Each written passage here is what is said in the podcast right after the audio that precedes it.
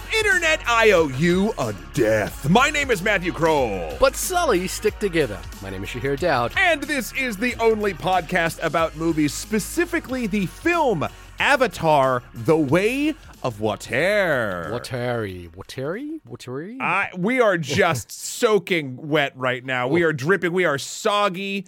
We are Moist. Uh, we are what- moist. pr- moist, pruny. You know when you stay in a bathtub too long, Yeah. and your and your fingers and your toes get all weird.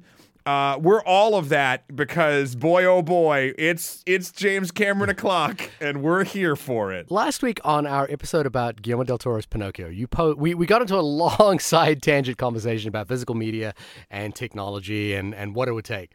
Uh, you you posited a kind of strange days hypothesis, which was uh, you know akin to Kathryn Bigelow's film, James Cameron's ex-wife, uh, her film Strange Days, where you could basically download somebody's memories into your brain and experience them for the first time.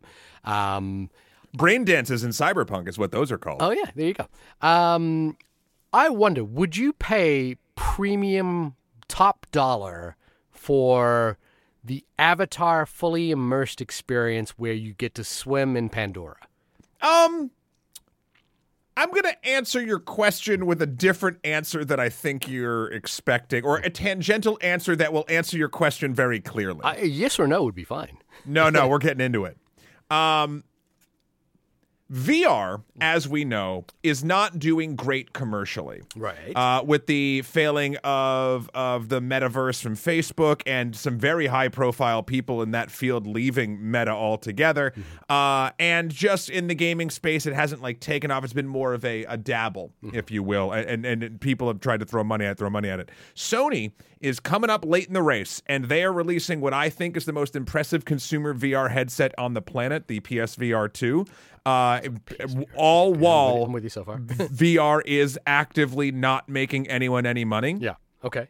I have pre-ordered this expensive headset. Okay. So, with all of that said, PSVR two. Okay, I'm looking at it. I'm with all of that said, I will try anything that is available to immerse myself into anything beyond a screen. no. Uh, So- even when that technology is not the thing that I think is actually going to take off. Well, what I was talking about was far more fantastical in in so much as like you would download the experience and My be able to splash about in the waters of Pandora. My point is yes, but not because it's Pandora, because I will literally do it with anything that lets me escape the mortal coil. Okay, so anything, basically anything that just uh, gets you out of uh, out of. I want out of body experiences all the time. Yeah, you're- which you're- is weird because I don't do drugs. Okay, there you go. Yeah, that would be the easiest. He said drinking right? a beer. Yeah. Um, well, uh, let's. You know, it was only a few weeks ago we we revisited. We went back to Pandora. We did. Um, to revisit uh, the 2009 film Avatar, uh, and it has been an exciting time. Did you? I, I, I felt like you had prepared uh, early to go see Avatar. The um, the follow up. Uh, you- you- how was your screen? Because I, I feel like what we need to actually talk about is the actual screening experience of Avatar Yeah. in some detail. so I went with uh it was the Nebula um uh holiday party thing and they uh, a bunch of creators were in town and a wonderful creator by the name of Thomas Frank who is basically like Superman like just Clark Kent the nicest dude in the planet and is and, and jacked and whatever but he's he's a uh he's a wonderful dude. He organized a group of us to go. Okay. um uh uh I think the Saturday that it came out Uh, so I went with a bunch of people that I really like, and I got a good dinner afterward. And it was just like it was a really great like movie friend experience, especially going to see a film like this with with people I don't normally get to hang out with because there were people out of town. Um, so th- so the so the the metatextual experience was great. Okay. Um, I have to say, I, I feel like we're jumping right in, but I guess that's that's fine. Yeah, we're, we're Uh. I, I I don't know what your screening was, but I saw it in 3D. Okay. I didn't think I was gonna, but the, lo and behold, there it was because I didn't. I wasn't in charge of the tickets. Okay. Um, and then uh, it was also variable frame rate. Yep. And that sucked. yeah. uh, that let me let me. I'll back up. Everything is beautiful. Everything in this movie is beautiful. There is not an ugly thing uh, in this movie. Um, and we go inside of a whale. Uh, but We, we did last week as well in stop motion. we did lots of. Hmm, Yeah, we've been in a Wild theme. Wales this week. Yeah. Yeah. Um, but man, if if this movie does so much like wonderful work getting you immersed in a world and trying to get you to forget that you're watching a movie and feel like you're actually in Pandora, all of that goes out the fucking window at least in my brain when you you switch from 60 FPS or 120, I don't even know what it was. 48. Like sweet it was 48. Yep. Oh, great. Uh, like sweeping shots, like that are like these like uh that look basically like a video game running on the highest res graphics card, and then cutting instantly to characters looking at 24p Mm-hmm. or 24 frames a second, and like I, I it. It made my brain hiccup every time. Every time I was getting immersed, Yeah. that would happen, and I'm like, ah, movie, like, and it, and it, and it sucked. Well, let's Uh, let's explain it just a little bit uh, for people at home who may not uh, have the experience. For first off, uh, which is that uh, in 2012, James Cameron uh, really uh, pushed for the.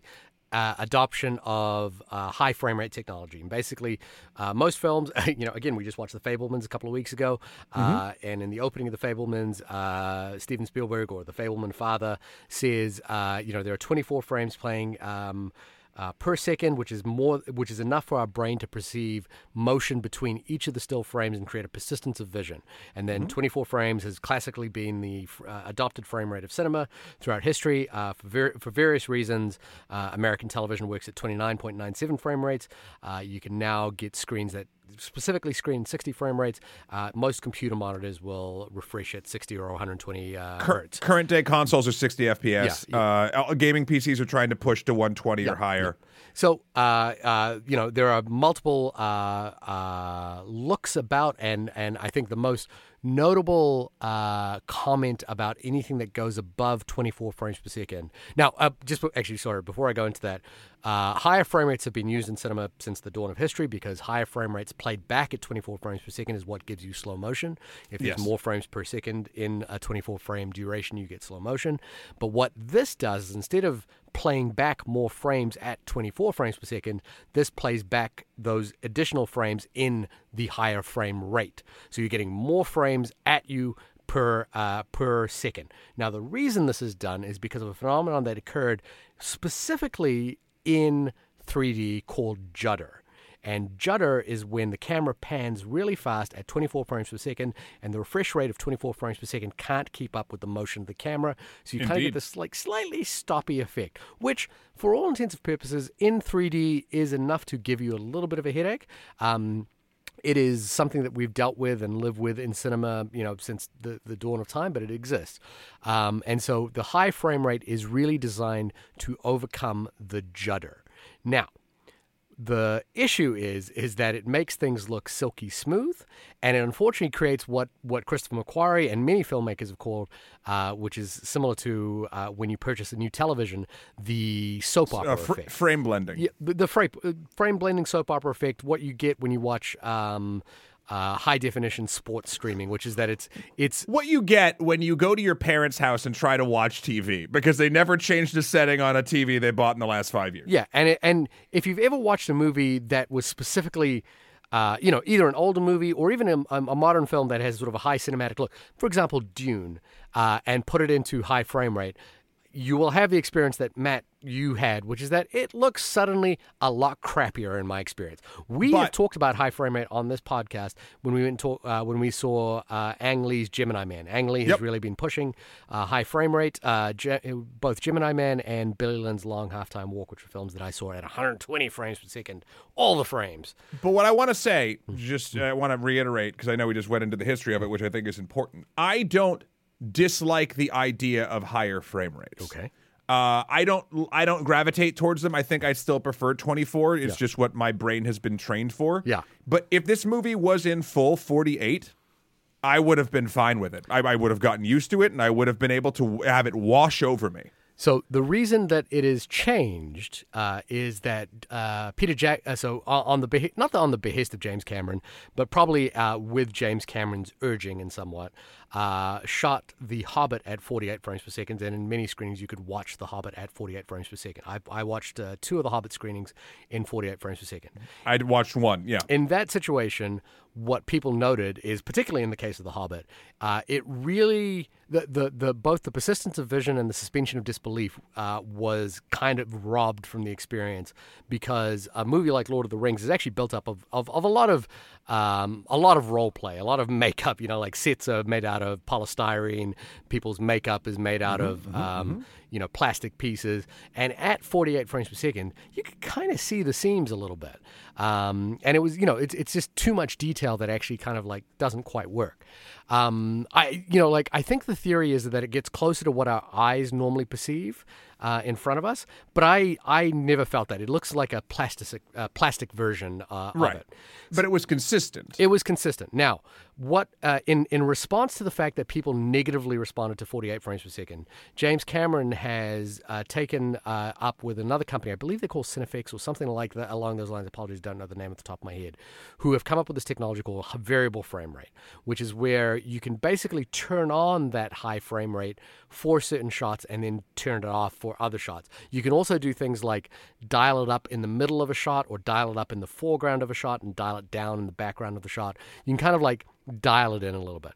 But the experience of watching it, and I saw it in 3D, 3D in RPX uh, at, with a variable frame rate, is akin to when um, Christopher Nolan did uh, Interstellar in IMAX or Dark Knight in IMAX, which is that they switch between scenes almost intermittently without rhyme or reason. There's no storytelling reason for jumping from one to the other. The only reason it's done is to alleviate the motions, the, the judder that you might get from one shot to the other.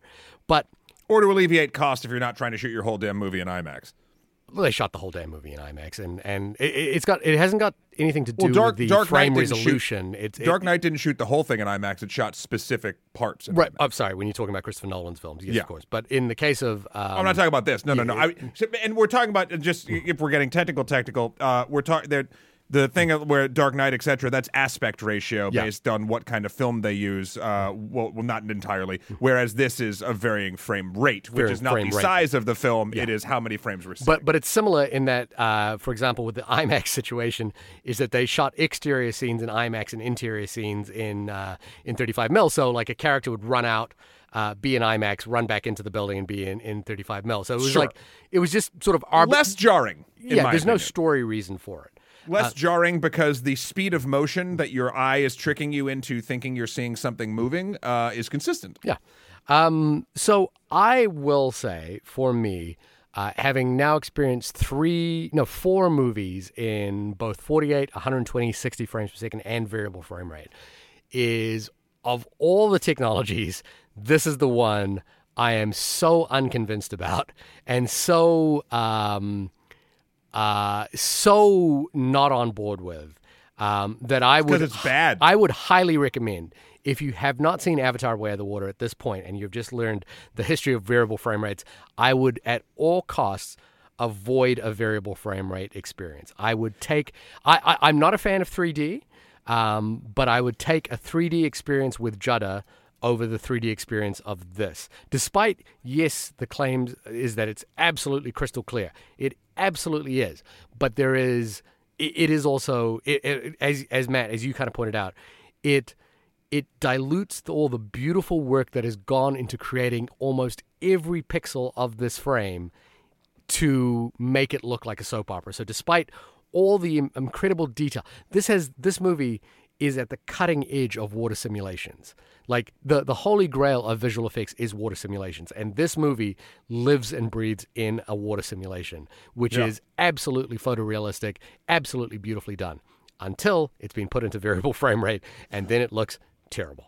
I'll even I'll even I, I don't like the way it looks, but if it was it, if it wasn't variable, if it was just all 48, my brain would have in 15 minutes gotten over it. Mm. Like it, it's the it's the constant snap back and forth that to me like especially like I get I get the the Hobbit problem with makeups and prosthetics and things. This entire thing, I think, other than Spider and like three other human characters, is all and even then when there's humans on the screen it's not like the same kind of like makeup and prosthesis Yeah. it's it's different it's like clean and techy and like whatever so like i don't i don't understand why to do it here especially when the entirety the whole reason that avatar is a cultural phenomenon again we've gone on to what that actually means not narratively or sort of like in the cultural zeitgeist but more how movies are made and technologically hyper relevant to do how special effects work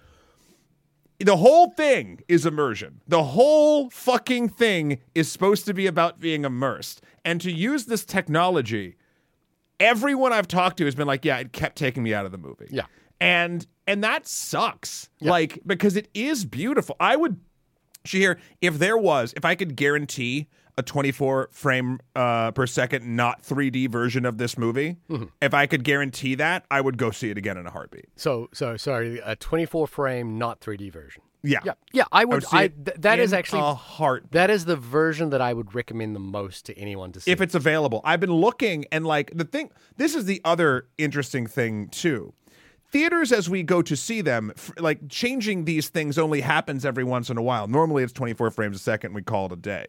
Um so when a movie like this does something else it's like you it's hard to even see on like movie ticket sites or at theaters like what version you might see.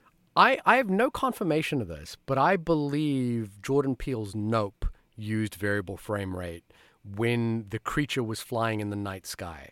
Um, so when the camera, like it was 24 frames up until that point, and then I felt, uh, but I cannot confirm this, um, that that the film jumped up its frame rate, its variable frame rate, when we panned up into the sky and saw the creature, um, Blue Jeans, I believe it was, uh, flying in the sky. And there was a particular uh, technique that was used there where they used an infrared camera, uh, basically Yes. a 3D rig. So um, an infrared camera aligned with a digital camera. Um, because they were shooting at night and wanted to shoot like in long distance. I, I believe they used variable frame. On a rate. tertiary thing, I'm I'm seeing the thing about that camera. I'm not seeing a thing about variable frame rate. I, I feel like it was. Um, again, I have no confirmation. I didn't notice, but Um, you know, Uh, it, it's certainly uh, like uh, I have spent a lot of my career uh, because I started in digital video.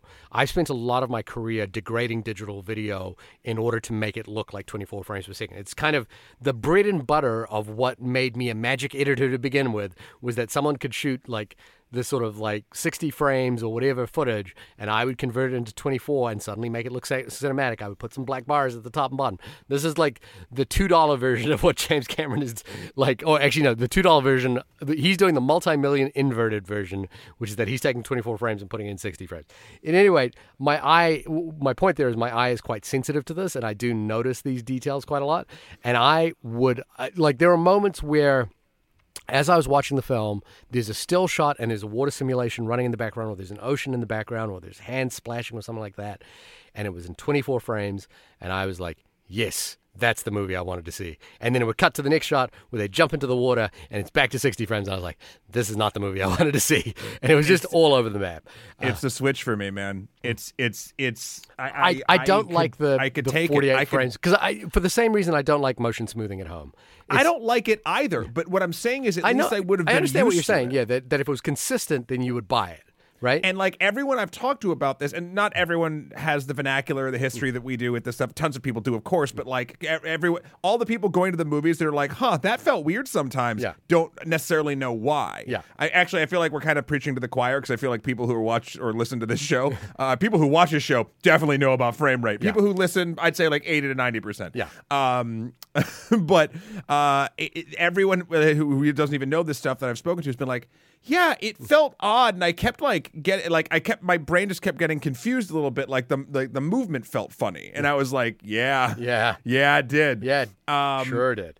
What a what a What, an, odd undermining of all the effort that has been put into it by someone who, sh- who kind of can know better. Yeah, Uh, and again, it's not hurting the film by any means of the imagination. Uh, it seems to be doing fairly well. Uh, as again, we've all uh, everyone is now has the tat them tattooed on their body. Uh, Never bet against James Cameron. Yeah. Um, I, I I know it's made it's made like uh, in its first week or something like that. Four hundred week and some thirty-five, maybe five hundred million dollars in Yeah. its first opening weekend, which is uh, Yep. pretty great. Uh, on its it should definitely on its way uh, make its way to the two, the supposed two billion dollar mark that it needs to, to in order to break even. But Matt, can you tell us what uh, the return to Pandora entails and what Avatar: The Way of Water is about? I can. I'm going to read you now uh, how I believe James Cameron would want us describing this film, which is, of course, the Internet Movie Database truncated description. Okay. Jake Sully lives with his newfound family formed on the extrasolar moon Pandora. Once a familiar threat returns to finish what was previously started, Jake must work with Neytiri and the army of the Na'vi race to protect their home. Whew. Whew. A lot of, lot of stakes here for young Jake Sully, whom we last saw bumblefuck his way into, into becoming the best Na'vi that there was. yeah, yeah. Uh, a little bit weird. A little bit weird. Not gonna lie. um, Matt, could you, with all the experiences that you had by watching it uh, in a variable frame rate with a wonderful group of people, tell me what you thought about Avatar? Uh, listen, I, I, uh, my, my, on the back of the the pull quote, uh, verbiage, I guess I'll say, uh, is I really liked this one. Um, I feel like this this was the movie that I think I always kind of wanted the first movie to be. It also does the exact same beats just with the kids this time as opposed to Jake Sully. Um, uh, the uh, this is a long film that I never felt like felt long. Although I will say I enjoyed the second half more than the 1st mm-hmm. and but but but at the same time I think I enjoyed the second half as much as I did because the first did such a good job setting it up. I started like knowing characters' names. Mm-hmm. That was step one. Like I, I, I understood that like uh, the Sigourney Weaver surrogate child was named uh, Kiri, mm-hmm. and uh, uh, Tonowari and uh, Ronal were the Aqua, the Aqua uh, Na'vi people, king and queen, and they had uh, uh, Jake Sully and Neytiri had uh, what uh, Neteyam, Lo'ak, and Tuk. I mm-hmm. think were the other children's name. Like I know characters. Kid, right? yeah. yeah. yeah. I know characters in an Avatar movie. Step one. Hang on. Great but, job, James Cameron. But but do you know the do you know the names of every single uh, of the uh, the military avatars? The uh, under Quaritch. Quidditch. No, Quidditch. No, Quidditch. Quidditch. Uh, no, because they, I don't think they ever say their names. I know, but I just love their Oakley wraparound sunglasses and bubblegum. I was like, where do they make these avatar with these Na'vi clothes for these guys? Like, it's just one such thing, a, you know, like like their cargo pants. one thing James Cameron doesn't seem to get uh, oftentimes, I think, since Terminator Two, is sort of a fashion sense for like it's a real like truncated like what would like punk military people wear, yeah. Oakleys and like just. But, but, it's not just that; it's just like they have to make these oversized Oakleys. Like these are not your sure, off the shelf sure. Oakleys or your off the shelf cargo pants. They're made for a size 16 waist and a 65 inseam. You know what yeah. I mean? uh, no, no, but uh, uh, you know, and, and this is the interesting thing too. Like throughout this podcast, I will poke holes in this movie's plot. It also doesn't matter. Like it's it's just like really good. like uh, I I and, and the story is milk toast, but it's showed to you other than the frame rate exquisitely, and like the the the action scenes are insane. And like not like insane like you've you've never seen a type of action scene like this but you've never seen it done this well. Like it's just clean and understandable and frenetic and dangerous feeling. I never before, I think, honestly, in a film have bows ever felt like as dangerous as in an Avatar film. The Last of the Mohicans uh, might, you know, might be a different. I, no, I don't know, man. no one in the Last of the Mohicans was doing backflips over military aircraft and shooting uh, uh, arrows the size of small tree trunks through the glass and uh, impaling uh, pilots. Different genre. Continually. Hawkeye yeah. might also be uh, might have a different opinion here about. No, this. but Hawkeye's arrow. You know, it's funny. Like uh, Hawkeye's arrows never feel like anything. Like right. everything, every piece of violence in this movie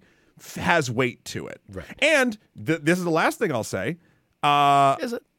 uh, it? Well, the last thing I'll say before I toss it to you is the um, there were actual non-global emotional stakes, which also is helpful in remembering characters' names and caring about what happens to them. I feel like one of the big flaws in why it didn't actually have a lot of cultural impact is because of the first one, uh, from a narrative perspective, is that the entire thing was about like saving the Na'vi and the planet. And that's great. Like that's that's a that's a really good thing. But like other like no, I won't even say it. Like I don't think I cared an iota about any character. I just didn't want the native people to get trounced by the colonizers. Right. Like but I, I didn't know or care about anybody. In this movie, they spend about an hour and a half getting you up to speed about like what all these individual characters are, even though a lot of it is cookie cutter. It doesn't matter. They get they take the time to explain and, and have you live with these characters, some of which you grow up alongside with through uh, you know time jumps,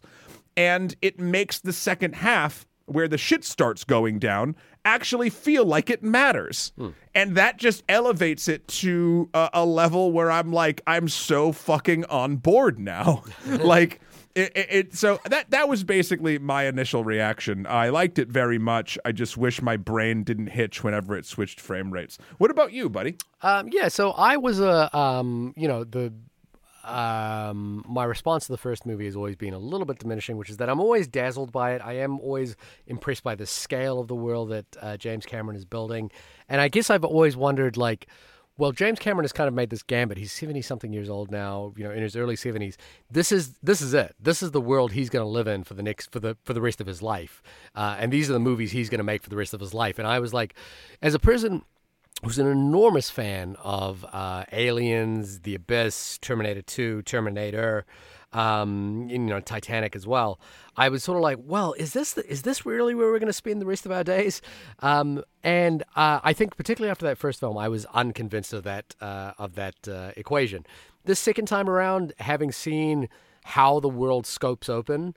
Um, I'm I'm kind of like, okay, if James Cameron wants to live here, I'm good with this. I can I can take another three or four movies in this world um, because I think, as you said, the first this movie's kind of broken into like uh, you know the, the sort of three three broad stroke chapters to this. There's an opening chapter which reveals that uh, Stephen Lang's character uh, has returned uh, as a as a uh, as has had his memories downloaded into a new avatar body, which makes you wonder about like the efficacy of the uh, the initial avatar program, where they were like, we have to get Jake into this program into this uh, into this body because we haven't downloaded his brother's memories into it. I was like, oh really?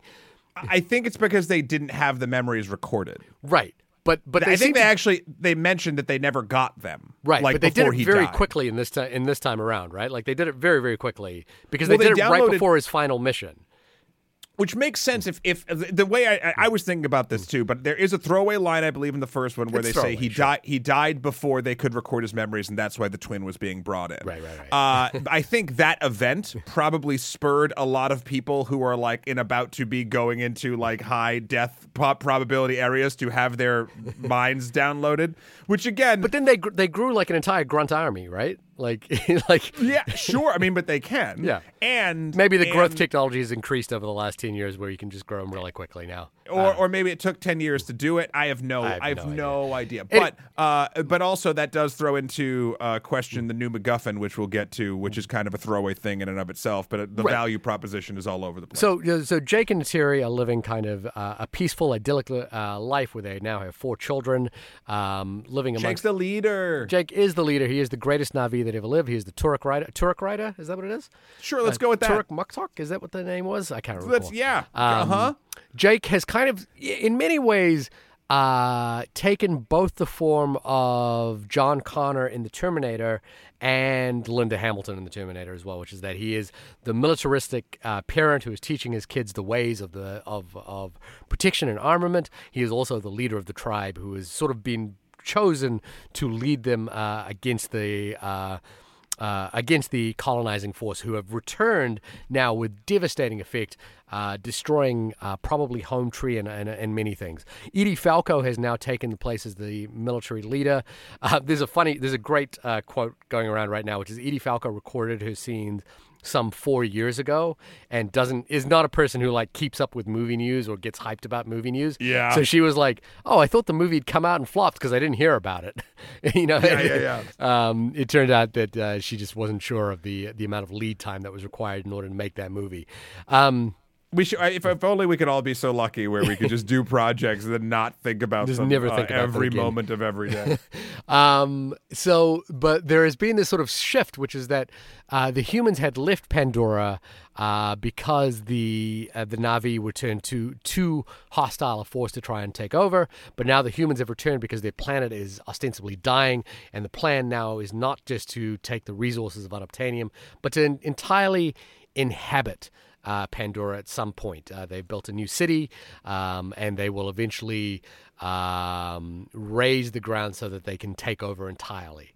and do a little whaling on the side. And of course, that leads us to other lands. Now, uh, Jake has kind of um, become a resistance leader, and so he is taking, um, you know, he is disrupting the supply chains. He is uh, um, changing the way the uh, avatar, uh, the humans have to work. And of course, this means that we're going to have to bring back his old enemy, Quirch, Quirch, Quirch, Stephen Lang's Oh, character. yeah. I don't know how to say it, um, because. Um, nemesis never die i guess is the theory here like we may as well to go, go back at him with the guy who he killed before um, it's obviously you know like the batman and joker uh, destined to uh, in battle for uh, Sure. uh, a time a tale as Quaritch. old as time It's Qua- Quaritch. Quaritch. Okay.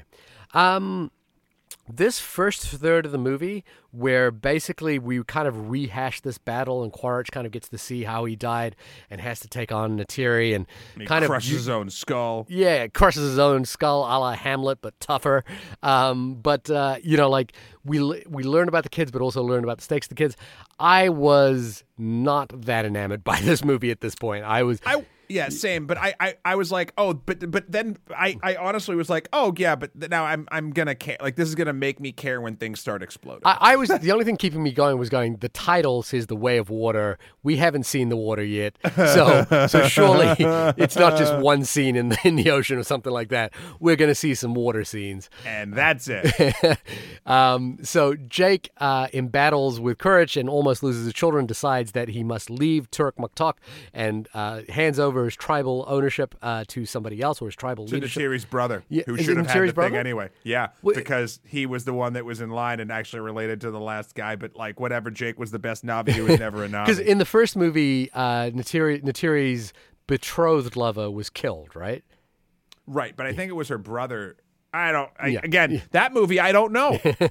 Um, so Jake, uh, along with his family, pack up to go to the Water Tribe. Now, what is the Water Tribe called? Is the the the? Hang on, I have it here. I don't.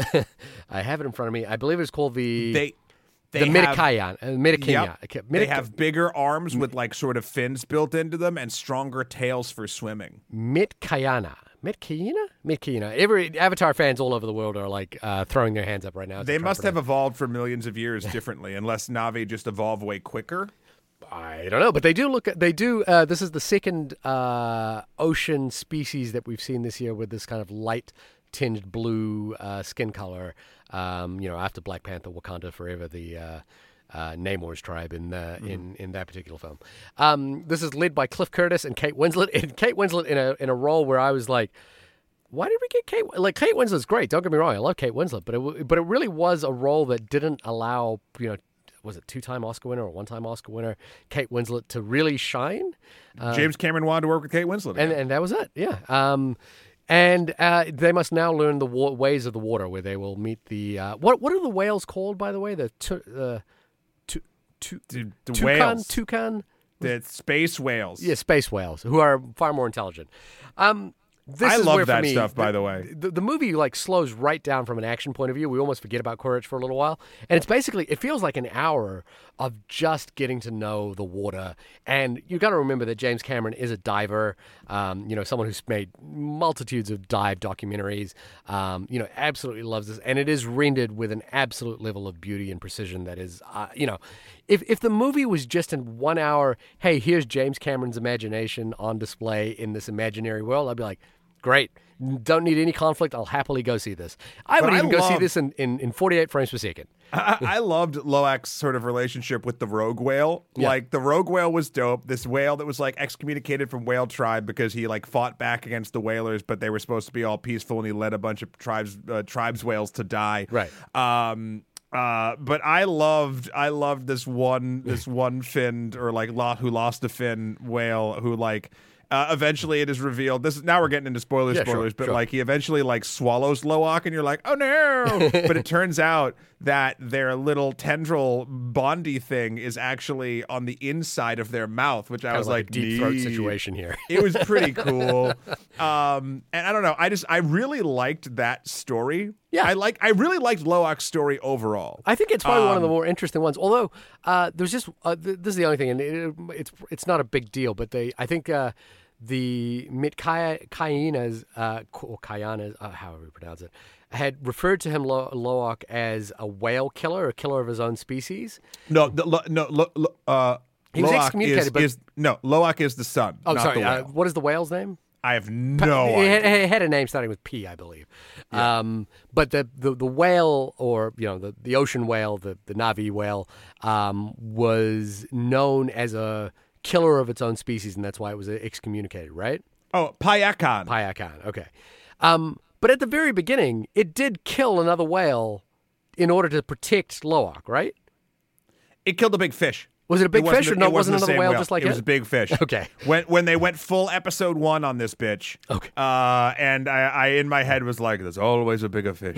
um, uh, Qui Gon just sitting behind me. Yeah. Uh, yes, there is. Yeah, it was. It it was just a a, a bigger. It wasn't bigger like a real. It wasn't the super smart, uh, philosophical, uh, musical whales that the No, the, that do mathematics and philosophy. Yeah, no. no, it wasn't one of those. Okay, all right, fair enough. Um, I love this middle section. I was like, okay, I'm in. If this is the world we're doing in, I'm in. And then the third act rolled around, and I will say this. Uh, that thing you're talking about in terms of the action beats being really clear and succinct, it's just a really good reminder of what James Cameron is really good at. And I think it has to do with, I, I was thinking about it in terms of video games, um, in terms of like Street Fighter staging. Which is that, like, if you think about a film like Deadpool, for example, where which takes place at the uh, in a abandoned uh, aircraft carrier at the end of the film, you're sort of like wondering why we're at that we're we're at that aircraft carrier, and it just ends up being sort of like a stage to in order to, to sort of have the final battle. Whereas James Cameron sets up all the pieces of what the stage for that final battle is, so it feels dynamic and interactive, and then he uses all those pieces really well. You think about you know again uh, the final uh, steel mill in Terminator 2 You know, like he sets the stage. We understand the parameters of the stage. The stage comes into play and becomes part of the action. It's a really good lesson to learn in every piece of narrative that, that you can create from a novel to even to, to role playing games. Yeah. Like if you're setting up encounters in Dungeons and Dragons or any other TTRPG, like n- it's not enough just to be like, oh, you're at a crossroads and like whatever. Like every that gets old real quick. Yeah. Like you want the you want the location in any story you are telling to sort of not only be vibrant and something that the the story itself can play with, but also be like earned and not coming out of nowhere. Yeah. Because then it feels like an actual continuation. Like the action that takes place is also part of the story because the story has set up that action. And look at the way Cameron sets it up throughout the entire movie. We understand we understand the dynamics of where the coral reef is, what it means to be outside of that reef. We understand the the actual whaling ship that comes along and the parameters of like what's on board that whaling ship, like how does it open up, how does it How turn they whale. Yeah, how they whale. We've really learnt all of those dynamics like up front. It's again why James Cameron is such a great screenwriter. Is uh, if you think about Titanic, you know, at the very opening of the film, we see a simulation of how that ship is going to go down. So by the end of the by the end of the film, when it rolls, you know, th- hour three rolls around and the ship starts going down, we understand what is happening and have a real clear sense of it. It's really, I was like, I was like, man, there's a reason James Cameron is James Cameron, and this is the reason. Um, you know, more so than the first film, which I- which I think did so much table setting in terms of like the world, but like as far as a film unto itself was a little bit, you know, it was okay. Um, this was like a really good example of like, okay, we've set the table. We've even introduced a new world now. You know, this underwater world and we're really we're really using it to to tell stories and i think i think that's just so well done here and i was this third act i think the turns of the third act are so good i was uh, you know, again, Neytiri for me is always the one. The, the character who like these films should be based on, and I would love if now if we're gonna if, you know if we're if we are gonna make like three, four, and five, I just want a Neytiri movie. Like I, I just want a full blown Neytiri movie on her own, uh, because her reaction, and this is a spoiler, obviously. So if you haven't seen an Avatar, please go see it. You know, we're highly recommending it. Um, her reaction to her older son dying, and the kind of almost feral rage that she has that makes her unstoppable in this scenario, and also legitimately, I'm watching it being afraid for everyone that she is going to encounter. You know, like I like I have that sort of like you have really no idea what you're up against right now, and this person is not only dangerous, um, she is fearsome, and she will destroy anything that gets in her way. Um, I was, I was, I was genuinely touched and affected by that, and I was just like, there is no way that if anyone hurts another one of her children at this point, that that person is not going to get torn to shreds. Um, and I just think it's so good. I like Jake. I think does better here, and Sam Worthington's character of Jake, you know, like is a little bit more interesting, but it is. It's still kind of built off the backbone of this sort of strange. Um, there's a weird um, tonality to this film that I, I, I don't want to say the word, but it's like there's a real like appropriation of culture that Jake has kind of like embarked upon that is now like that he re, he sort of hangs on entirely like he is he is the he is Na'vi but he is also like a person playing Na'vi because he he has become Na'vi over time um it's it's I, I don't know yeah, There's something it's about it. weird. what's that It's weird. It- it's Uh, very not- strange. it's not fully comfortable. There's a lot of not fully comfortableness to this world, even though it is a beautiful one. And you Um, know, like there's like, this sort of and- like sense of the biracial children that that, that get made fun of because of their uh, dual heritage. Yep. Um, There's also like an Earth Mother in this film in the time in the in the form of a uh, perhaps a divine birth, but also perhaps a myster- There's two mysterious births in this film, right? There's Midichlorians. it's uh, the midichlorian. count is off the scale, um, and uh, by the end of it, Kiri is doing Jedi mind tricks anyway, so it doesn't matter. Yeah. Also, I kept, I kept finding myself wondering, and I think I know the answer based on uh, her seeing Sigourney Weaver's uh, Hmm. character when she like communed with the coral uh, tree or whatever. Yeah. I think the entire like all the trees are one tree. Yeah. Like I think the neural network is like the entire planet sort of thing. Yeah. Um, uh, yeah, it, it's strange. Uh, I mean, it's it's a lot of there's just a lot of lifting going on here, and I think you know with the plan for this to be three, four, and five movies, um, I think there's like this there's a there's a bigger sense of like we can introduce ideas here to pay them off in like another movie, right? Like w- whereas in the first movie we kind of like there there were questions, but there weren't questions that were lingering to understand what was happening in the first movie.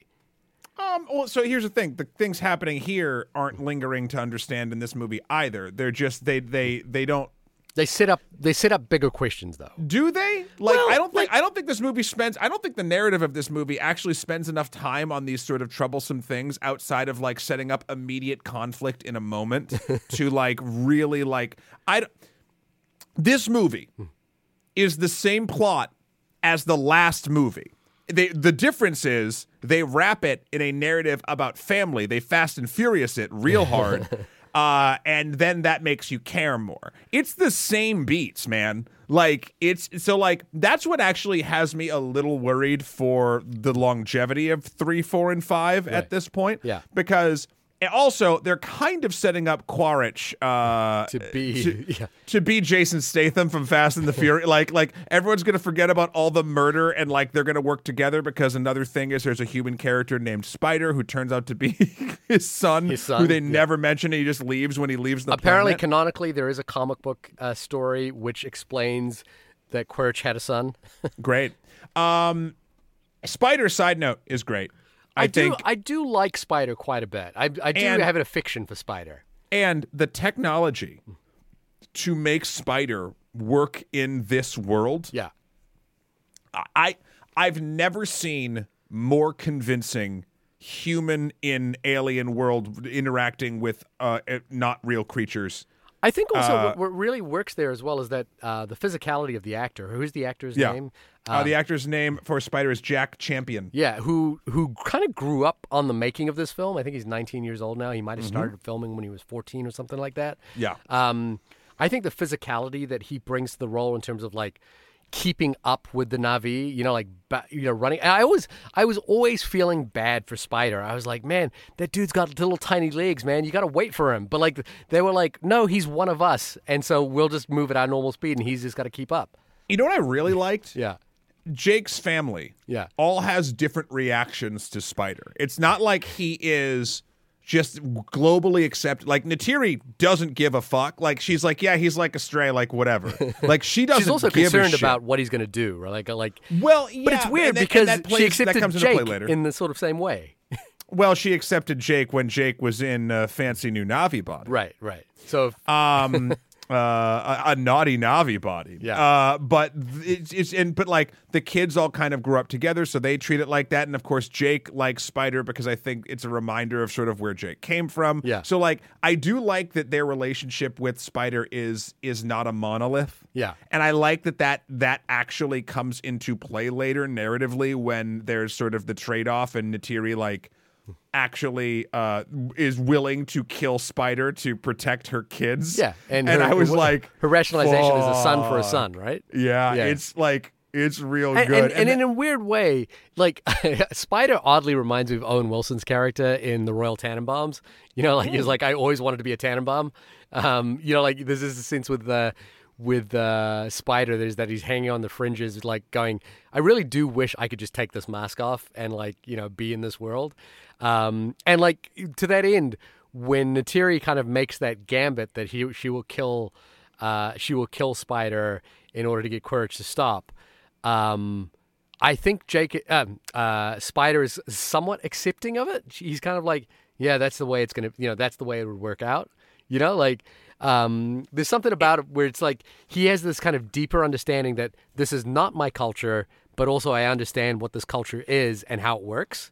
And uh, again this is just highlighting all the things that the first movie didn't do Right. like to make us all like really care about the individuals what are going on like like i I won't say that I was like shocked at Quaritch's sort of reaction or what happened or like Yeah. whatever. Like that was kind of set up from the get. Go. Again, nothing in this story is remotely groundbreaking, like narratively speaking. No, yeah, there's, But- there's very few surprises or there's very few like.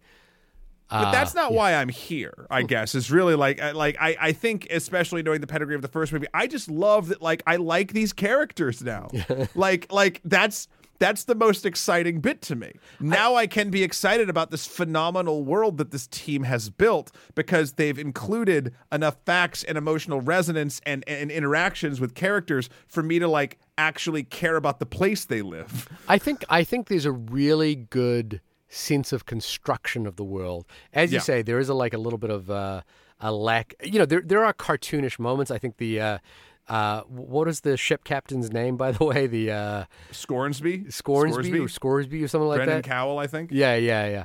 Uh, I And found don't forget Jermaine Clement with an American accent. I, you know, 80% one of the of strangest time. things to do is like someone who's known for the New Zealand accent to put them on a ship with someone who's got an Australian accent, but turn his accent into American. I was like, that is I was strange. trying to figure out why too. I was like, oh, maybe like the Earth government is different and it makes sense. But then the other dude has an Australian accent. Yeah, so you're like, like- what?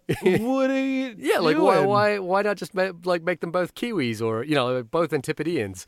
Yeah. Um, it it did strike me as a little bit of a strange choice, but you know I like Jermaine Clement's um, the idea that he has this sort of understanding of like what we're doing is cruel and unnecessary, but also this is what we're doing. Um, you know, like he has this sort of understanding of the world that I kind of I, I- was like, I like he he was like one who in the free willy moment at the end of this movie where like the the the whale jumps on top of him was like, yeah, no, we deserve this. You know, like I was kind of like he's he's going, yeah, no, that's that's the that is the nature of the world that I have created for myself, and yeah, he I am about to based get. on what they are. yeah, I am about to be crushed by this thing, and that is that is what is supposed to happen. uh, friend of the show, Patrick Willems, who was supposed to be on this podcast but uh, could not. Some stuff came up. Uh, wanted us to talk specifically about the the moment that Scoresby's uh, arm gets severed. Basically, side note: the whale, um, uh, the uh, Lo'ak's whale, uh, is a ninja, Well, he and goes full it- at on this, right? he goes. Fu- I, I gotta say. Favorite moment of the movie when that whale goes on on the on the whaling ship and then does hand to hand combat crushing mechs, uh, and then and then through a series of intricate swimming and jumping and moving and going around a harpoon gun, eventually traps the whaler who it, we are led to believe made it so his fin was broken, Yeah. uh, with his arm against the thing, and then pulls that hard enough to rip his arm off, and it goes flying into the water before he dies. It's really And, like, Jaws: The Revenge, where the you know where the shark comes back after one guy. yeah, but you like the the shark because it can do poetry and shit. I Um, would love to have seen their poetry. I like they have tattoos. They have like this body art, and Yeah. um, uh, Kate Winslet's character refers to another one as her sister. Yep. Um, and there is a beautiful moment where she goes, you know, um, we, we, it's a heartbreaking moment when you see the whaling happening and you see that that particular whale, we're saying whales, they're space whale. What is it, tulkun? Um, sure. um, you know, when they're uh, where the whale mother i or the tulkun mother is protecting the the calf, you know, because uh, that's what it would do. Um, it's heartbreaking to watch. You go, yeah, whaling is fucking shit, and Yeah. you know, like, um, it's terrible. Um, I'm sure we benefit from it in many ways. I think makeup. Yeah, we get we get immortality juice. Well, it's the in new this world, MacGuffin. yeah, yeah, they get they get Can we talk about the immortality juice? yeah immortality juice. So, it pay- so it pays about eighty million. Is that right? Yeah, for a vial, For a which vial I think is kind of cheap for immortality, if you ask me. Um, but sure. I don't know who's buying immortality juice and how much do I you mean, need. so I, I yeah, that's the other thing. Like, so uh, it's interesting that like that's the thing, and it was a neat little like side thing they bring up. But like in a world where you can grow bodies and download memories, do you really need like? Do you need eighty million dollar immortality juice? Like, Unless you can I- sell it for like vials of like a million each or something like that. I don't know. I have no idea. But the point is, it's it's an interesting sort of uh, now they have to harvest like, and again, it's just a it's just a uh, allegory for whaling. Yeah. like we, we used oil, the whale oil uh, to light lanterns and and Yeah. all that. But like, I, I, uh, I, this just makes you live uh, longer and or forever. I think I think it's done. Uh, you know, like again, there's a level of detail here, and there's certainly a level of passion that's kind of on display Yes. that kind of makes it all all work for me. I do wish there was a little bit of a hint because, like, there was a long time until they go inside that dead whale's mouth and get the brain juice. Yeah. That I'm like, why are they fucking whaling on this fucking plant? like, what? Yeah. Like, I wish there was like something Because I've got quotas, line. mate. I've got quotas to meet. Yeah, but like, I don't quotas. like. Where are you sending the whales? Yeah, yeah. We're, we're like, who's eating these whales, or like, what is happening to these whales? And like, no, we're getting this like special immortality juice. Uh, I I don't know. I- Again, like I, I'm hoping that course, that is a back. setup. That's the only real true setup I see in this movie that could be used like else. Like if if the unobtainium is not is no longer the thing, and they need like a resource or a MacGuffin.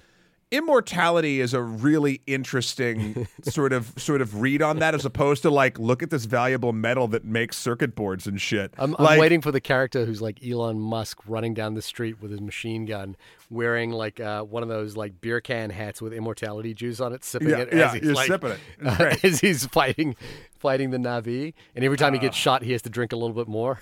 That's when that's when they get to the fire Na'vi. They've already well they've done the Earth Na'vi and the uh well maybe the jungle ones are them. The Air Na'vi when they get to the fire Na'vi when it becomes Avatar the Last Airbender Avatar James Cameron's Avatar. and Uh, Jake Sully will go and master all of them, right? Yeah, yeah. So he's mastered the way of the water. Yeah, right. He did, and he So mastered now- it pretty quickly, right? you know, it took him a couple of goes, but he kind of did it. Yeah, it was fun. Yeah. Uh, I, I, I, I do think. Look, the movie when it when it um, when it hits, it really hits. It was a really fun movie to watch. Yeah, it's a really great ride. You know, three and a half. Uh, was it three three hours and three change? hours and fourteen minutes. Yeah, yeah, three hours and minutes. change. Um, you know, just sings by, um, and really, uh, you know, I, I think the first, I do think the first um, 20 or maybe 40 it might even be an hour uh, when we're sort of doing re- redoing the jungle battle i think is a little bit um, it's a you know it's table sitting and it feels a little table sitting and it feels a little bit like a rehash of the first film um, but I was thankful for it though because it was it was a rehash in the first film that like still was based around character development. yeah And again, I just didn't get any of that in the first movie. So like, I don't know. Like, yeah well I remember, just- remember the first it. movie does a lot of like lifting to get jake into the body that There's like a lot of lifting to get Jake into the body and to describe the Na'vi as a people. Yeah. and and that's great, I guess. But I don't remember any of that. Yeah, and this I one is like getting Jake, getting Jake and family to uh, the Metkayinas. Well, and getting letting us get to know them Yeah.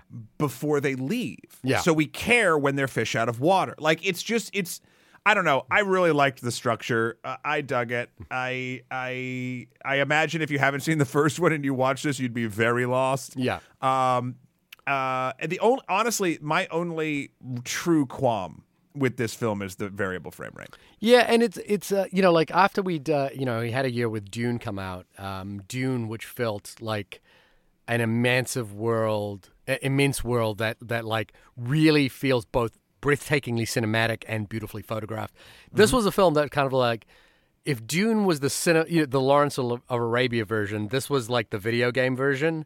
But, Yeah. but but and and it and video I, I I know we're saying that as a as a derogative Yeah. like um but like video games don't have to feel like that either Yeah, video Like- games like, can be immense and cinematic and, and like have this sort of landscape to it, but it, this I'm playing right? Cyberpunk right now at 60 frames a second, and it is one of the most wonderful kind of immersive experiences I've had in a while. It's been a year and a half, and they've patched Right. it a bunch, but like it's really, really great to experience stories in that kind of frame rate. Yeah. though it's not jumping between them. It's yeah. It, it, I, I guess I'm just my saying, rig isn't. My rig is good. You can play video games with variable frame rates because when your graphics card slow down, but you notice it there too. right, right.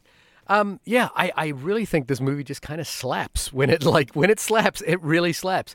And I think you know like um, it, there's this weird thing uh, which I will say you know about the first Avatar. It- look, w- w- it's because it's something I do, which is I look at something as a body of work, uh, you know, as a filmmaker's entire body of work.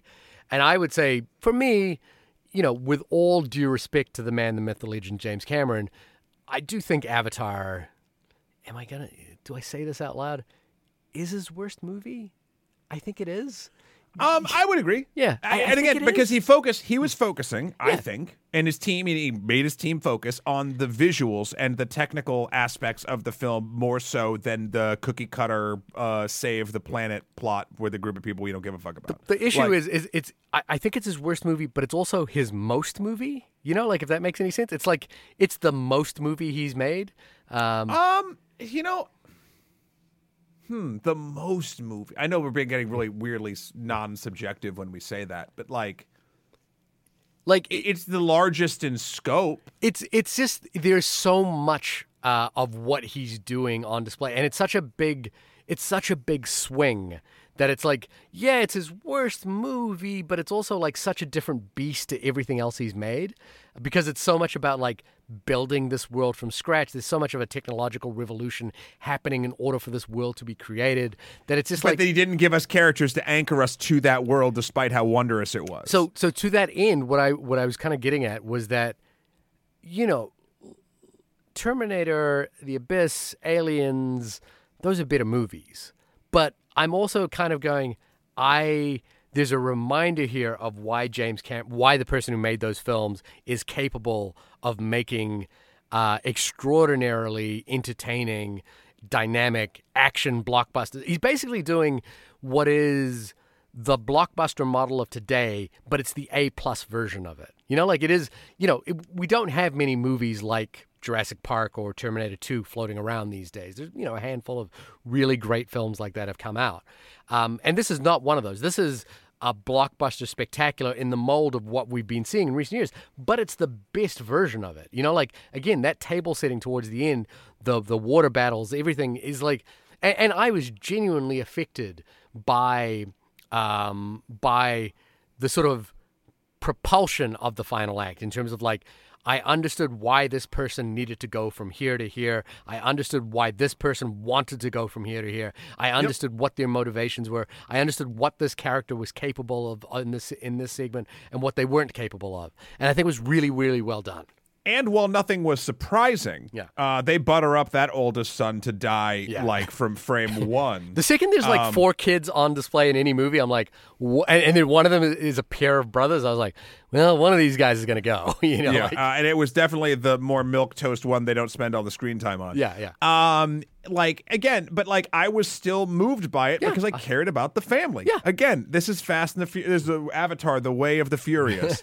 But- uh, but- Tokyo Water. I don't know. It's just it's it was actually about family and like their catchphrase is like Sully's don't leave fr- Sully's behind. Fisher friends, not food. I don't know. It- but like I just knew that they were a unit and I cared about that unit. And so when that unit gets broken and Neytiri freaks out, I care a lot. Where when anyone died in the first Avatar, I was like, that's sad. I hope the planet's okay. yeah.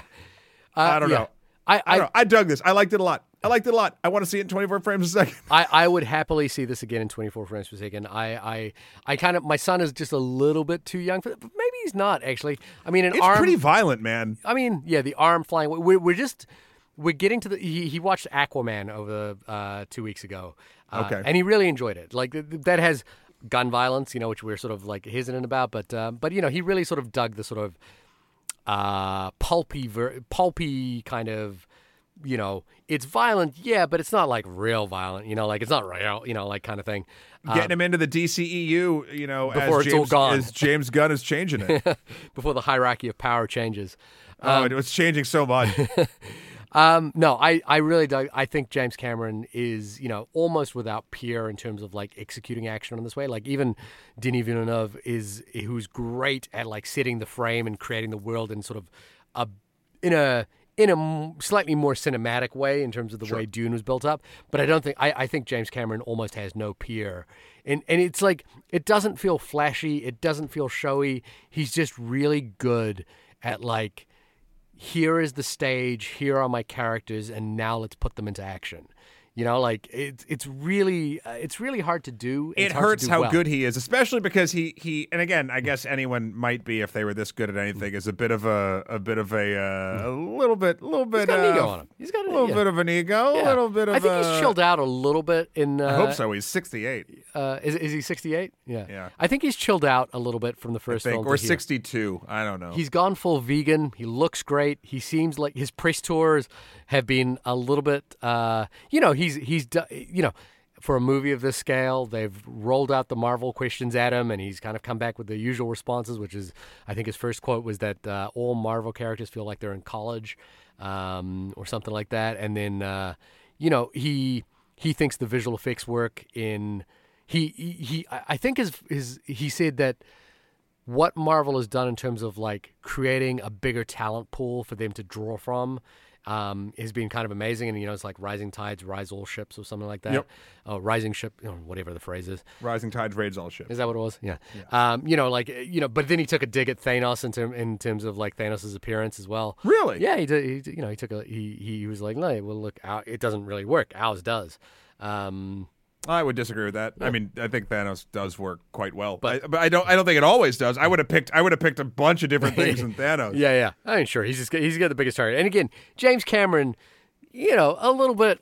I think the the whole thing about James never, Cameron could be a dick. ne- never he's against really- James Cameron kind of comes from this like, well, if anyone's earned the right to like, you know, kind of take a swing at things, Look, you can have you can have the right to. You don't have to. you don't have to, but you know, like he, you, like, and there's these really great stories, right? The, the the story in terms of James Cameron's ego that I kind of love right now is this idea that, like, for the second movie, he assembled a writer's room. So the first one he wrote on his own. The second one he assembled a writer's room. It shows. Eh, But but again, James Cameron's a great writer on his own. You know, like Terminator when 2. James Cameron is focused on the writing, He's he is. great. He- I think in Avatar One, he was not so focused on the writing. We could see that. Uh, but he assembled he assembled a writer's room, and there, there's a strange story that he's kind of like touting, and I was like, I'm I'm not reading this the same way that everyone else is, or the the way that he's maybe telling it, which is like he was like, okay, before any of you writers come into my world and like rewrite story and pitch stories, we're going to have to spend a lot of time figuring out what was so great about the first one and why people connected to the first one. Now, there is a part of that that's going, well, look, the first one did make a shit ton of money. It did, you know, win a lot of awards. He was nominated for a lot of awards. Um, so I think what he's saying is like, yeah, this was a big phenomenon. But at the same time, it, there is a little bit of it that reads as like, tell me why my first one was so great before you start writing stories here. I mean, honestly, the question should be: ex- let's figure out exactly why the first one made so much money. Because it's not the story; it's the Maybe, technological advancement and the amazing world that he built, or that I- not he just built, but like that his team built. You know, Yeah. like I- it's I- not the the story of Jake Sully didn't move the masses. Yeah, there was no. it- It wasn't the. It wasn't quite the same as uh, Jack and. Uh, uh, is it Jack and Kate on Yeah. Titanic? Is it Kate? Mm-hmm. No, Man, Jack I just and, saw a deep fake. I just saw a deep fake with Arnold's Arnold face and voice So good. put on. Draw me so like one of your French ladies. Draw me like one of your French girls, Jack. Look at them, Jack. yeah, it's ridiculous. I, I loved it. I would I would happily go see it again. I really don't like variable frame rate. I think variable frame rate needs to go away. I, I will happily take Judder over variable frame rate. Oh, Maybe Maybe no more 3D. like it was even the 3D. Like I'm like, oh, the 3D is good, but it's like Great. I don't I, I I, don't- don't, think you need the 3D in order to enjoy the Don't. experience. Like You I don't think don't. anything's missing when you don't No. watch it in 3D. No. Um, Anyway, uh, hey everyone. This has been the only podcast about the film Avatar: The Way of Water. yeah, not to be confused with Tár, Lydia Tár's Way of Water. The Way of Water. Yeah. Um, Shahir, when you are not inserting uh, Lydia Tár into the mouth of a whale to extract immortality juice so that she may continue to compose Monster Hunter concerts that might happen on Pandora because the world of Monster Hunter kind of looks like Pandora, where could folks find you? I'm fairly certain Lydia Tár would be recording the whales, uh, the the songs of whales, and putting it together as part of her symphony. Uh, and in which case, you can find my whale recordings for nine ninety five at my website www.shahirdaud.com. That's s h a h a r d a u d dot com. Matt, when you are swimming with the Na'vi with your mighty tail and fins, where can people find you? You can find me somewhere beyond the sea, somewhere waiting for you to go to my website, uh, M-A-T-T-H-E-W-K-R-O-L dot com for my life and works. Also, Skeletor, the number four, Pierisi on Instagram and PSN, and of course, Emperor MSK on Twitter. Also, please check out the good works we are doing over at Extra Credits. By the time this releases, we will have two new, two, count them, two new videos over on the Extra Credits Gaming channel. We've just done the split, and we'll have uh, more options for you to win gaming consoles if you go to channel one and find the secret word in the corresponding video. We're doing a bunch of fun stuff. Also, we're uh, doing our Pearl Harbor series on the extra history side of things, which is uh, just a phenomenal series. It's the path to Pearl Harbor. It's all of the things that no one really talks about a ton about the lead up of like how it actually like played out. It's fucking fascinating, and it's people just like it's just people missing the fucking mark on like understanding and timing. Okay. Like it's in- fucking insane. Okay. Uh it's a million different pieces, but please go check that out. Next week, We do have Jeanne Dielman, but we also have lots of things coming up. Yeah, you're going to be I- away on vacation. Where you you're where are you hitting, and what can you see where you are? yeah, I you know, I don't know. I'll let you know. Uh we'll figure it out. I I know we had some people want us to do Violent Night. Yep. Uh but I don't know if that will actually happen in time for the holidays and will anyone care after the fact? Yeah. Um, man, I did see Violent Night though, and you want my my back of the book jacket review? What a fucking delight that movie is. Yeah, Um, you think my son could watch that? No, no, absolutely not. Well, there's lots of Um, movies coming out. Email us in onlymoviepodcast at gmail.com. Tell us what Hey. tell us what we should see. Yeah, and let us know what you thought about the Way of Water, uh, and and and if we were on the mark, if you thought it was different. You know what I'd love. Uh, just if you if there's anyone out there listening, someone who loves variable frame rate, I would love to hear someone talk extensively about why they love it, uh, and then we could read that, and then I could uh, be mad. Anyway, thanks so much for listening, everybody. We will oh have a wonderful holiday because I don't think, at least uh, I believe, all the This a lot of episode comes the out- winter this- holidays will be over by Does then. this episode come out on Christmas Day? No. What a wonderful present, No, no, this isn't. Maybe does all it? of you. It does. It does. comes out. Merry Christmas, and to all, a whale of a night. Oh, I hope you had a whale of a time. I hope uh, I hope you got all of the immortality juice in your stocking. uh, we'll talk to you next week, everybody. Bye. Bye.